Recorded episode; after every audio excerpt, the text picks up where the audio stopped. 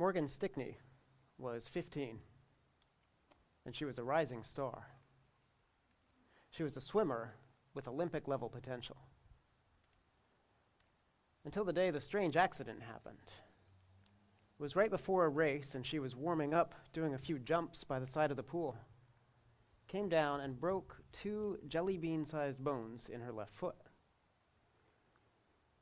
It was a strange injury, and it seemed like it would keep her out for a couple of months, but time passed and the bones didn't heal, and still didn't heal. She became dependent on opioids to manage the crushing pain. Surgery after surgery followed, and a staph infection. And years went by. In 2018, about five years later after the first injury, she made the tough decision to have her foot amputated. It was a tough decision, but a good one. It gave her her life back and it gave her her swimming back.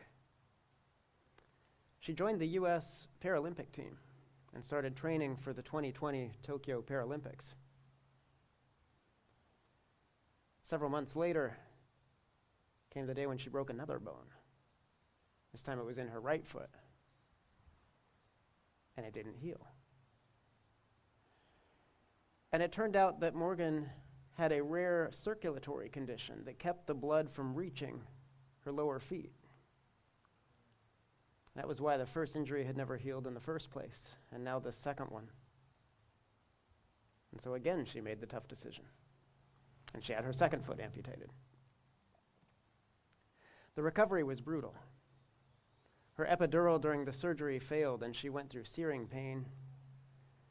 She had to learn to walk again using two prosthetics instead of one. And eventually, she returned to the pool again. And she trained again. And against the odds, she made the Paralympic team again. At the end of August and beginning of September this year, the 2020 Tokyo Paralympics were finally held in 2021. And Morgan Stickney won the gold medal in her 400 meter freestyle race then swimming as the anchor leg in the 4 by 100 meter women's relay. She entered the pool five seconds behind the first place swimmer, made a dramatic and stunning comeback to win the gold medal by three seconds. Morgan Stickney, gold medal champion. It is an amazing story. It's a triumph story. And it's really a classic American sports story, isn't it? It's the kind of story our culture loves, with an arc of adversity and more adversity, tough sacrifices, hard work, and victory in the end. You can imagine the movie version with the montage scene of her training after the second accident before she makes it back to the pool. And it is a fabulous story, and I think it's also a story that a lot of disabled folks would want to remind us to be careful about how we celebrate this story.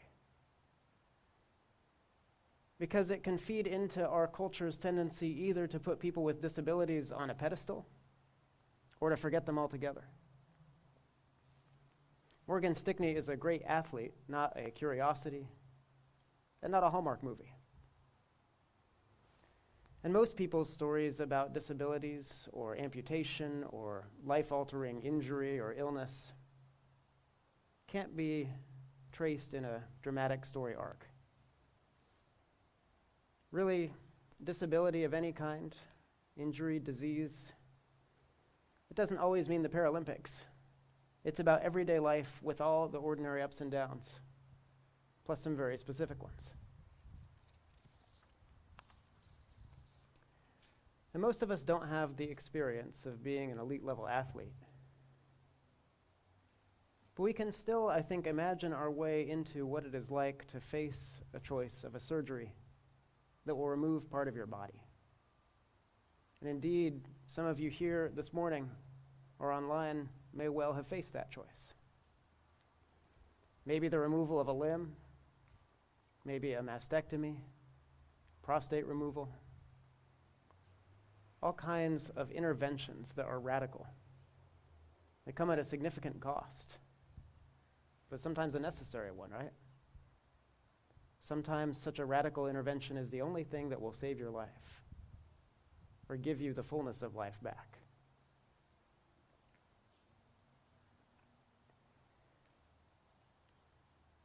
Jesus says hard words to his disciples this morning.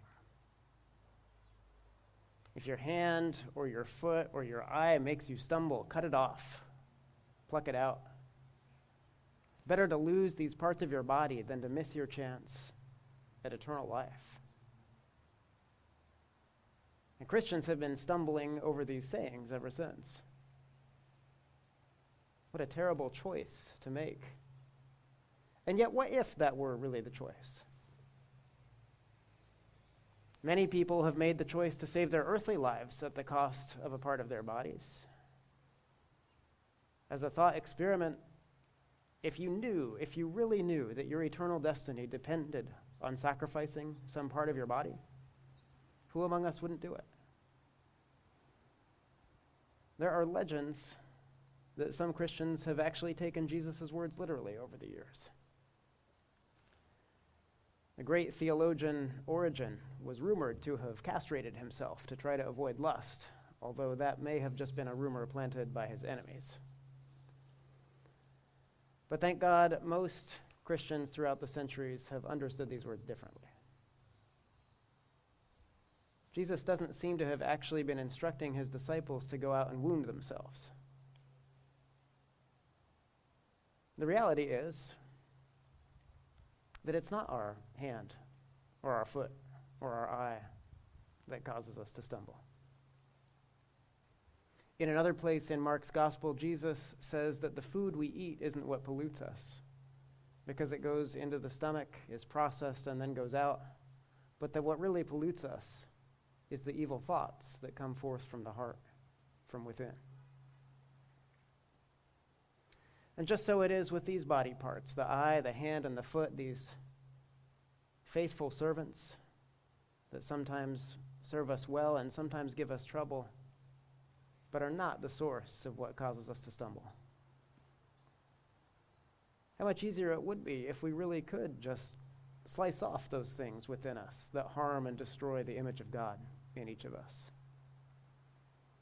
What if there was a physical surgery that could slice out our prejudice. It could remove our racism, our sexism, our homophobia.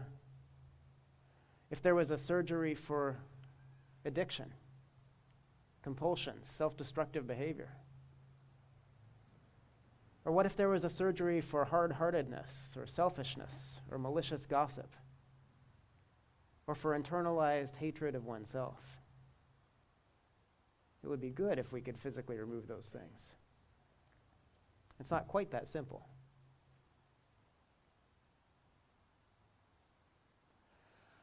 Now, this gospel story also has a context that we should take into account. At the beginning of the passage, we hear from John, one of Jesus' disciples. John has a brother named James, and Jesus has nicknamed John and James the sons of thunder, presumably because they're so impetuous. There's another place in the Gospel of Luke where James and John and Jesus and his disciples have been turned away from a certain village. And so John and James come to Jesus and ask his permission to pray for fire from heaven to come down and destroy the village. Jesus says, No. Sons of thunder. And here again, we see John coming to Jesus concerned about someone not showing Jesus and his team the proper respect. Someone out there is actually using Jesus' name to do exorcisms without belonging to their group. John tries to stop him. But Jesus says, no, let him be. Whoever isn't against us is for us. And it's then immediately after this that Jesus starts to speak about this kind of radical surgery on the self. And there's a movement here from cutting off the outsider to a different kind of surgery.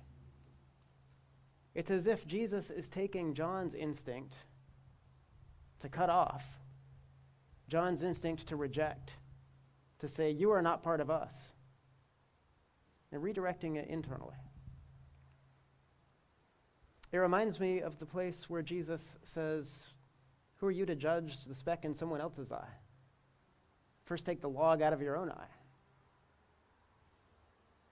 One commentator, Dennis Hamm, says about this passage that Jesus is challenging the disciples and by extension challenging us, quote, to be inclusive with regard to people we perceive as outsiders, and instead take some of our instinct for decisive exclusion and address it to aspects of our lives that may need this kind of radical surgery if our life with God is to be preserved and enhanced.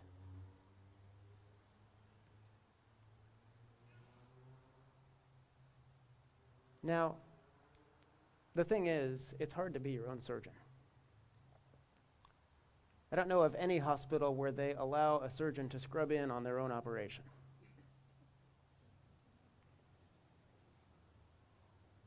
And self improvement, it's something we can chase. We can make New Year's resolutions and engage in self examination and sometimes make some progress. Indeed, we can improve on a bad habit or two. But decisive transformation is different. A real change of our hearts takes more than our own power, it takes the power of God.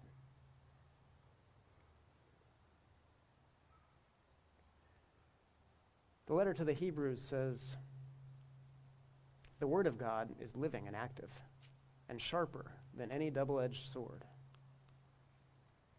The Word of God is able to cut through our spirits and souls and joints and marrow, and to discover the thoughts and intentions of the heart. So God has a scalpel, the Word of God. And that phrase can mean Scripture but it means more than just Scripture. For us as Christians, the Word of God in its deepest sense means Jesus Himself, who is the fullest expression of God, the fullness of God in a human life. And Jesus has been changing hearts for thousands of years. Sometimes he does it in a moment. There are stories of decisive transformation. Sometimes he does it as a long, slow, patient process, gently freeing us from what it is that binds us. He uses different tools. He uses the sacraments, baptism, Holy Communion, two of his most powerful tools. And he does it in this life And I think for most of us, if not all of us, perhaps He'll be doing it in some way after we leave this life as well. Because none of us finishes our earthly course fully ready for the full presence of God. But we don't have to wait. There is transformation in this life too. Jesus knows what in our spirits is truly part of us as God created us to be. And he knows what isn't. He knows what is a cancer, or an infection, or a wound. He knows what is choking out God's image within us and what needs to be cut away. And in the process, he may ask sacrifices of us. But he won't do us harm. Because he is the great physician of our souls.